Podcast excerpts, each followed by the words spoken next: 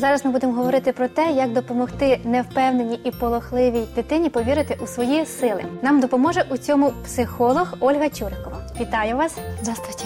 Як же ж нам допомагати нашим дітям проявляти ініціативу, вірити у свої сили? І основне, як робити це розумно, не допустити якоїсь самовпевненості?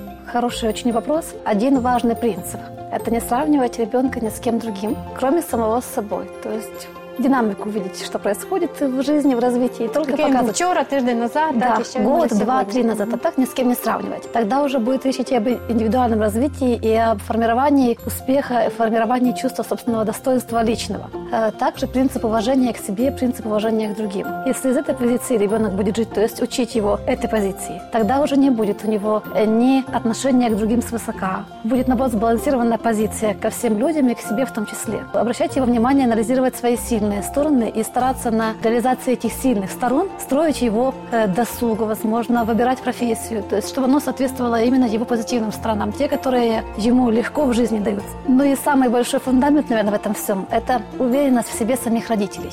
Если родители не уверены в себе, то, к сожалению, не смогут они помочь стать уверенными в себе своим детям. потому что чего, наслідують нас. да, чего мы не имеем, тем мы не можем поделиться с нашими детьми. А що ж тоді робити з своєю невпевненістю? Ось є, я така не можу похвалитися, наприклад, що я все можу, я досягну, в мене занижена самооцінка, наприклад, у мами. І що я тоді робити? Можно не думать о том, что я все смогу. Не надо такие фразы так, в свой тоже. адрес использовать все, никогда, там, или не смогу. А брать конкретно. вот это у меня сейчас не получается в данный период времени. Но вот это у меня получается, это я могу делать. То есть э, акцентировать внимание на том, что у меня сейчас получается, что у меня лучше получается, что у меня лучше выходит. И какой важный момент э, во взаимоотношении с детьми, что когда мы им просто говорим, что ты сможешь, у тебя получится, но сами не верим в это, то наши слова не имеют той ценности. Важна наша внутренняя вера.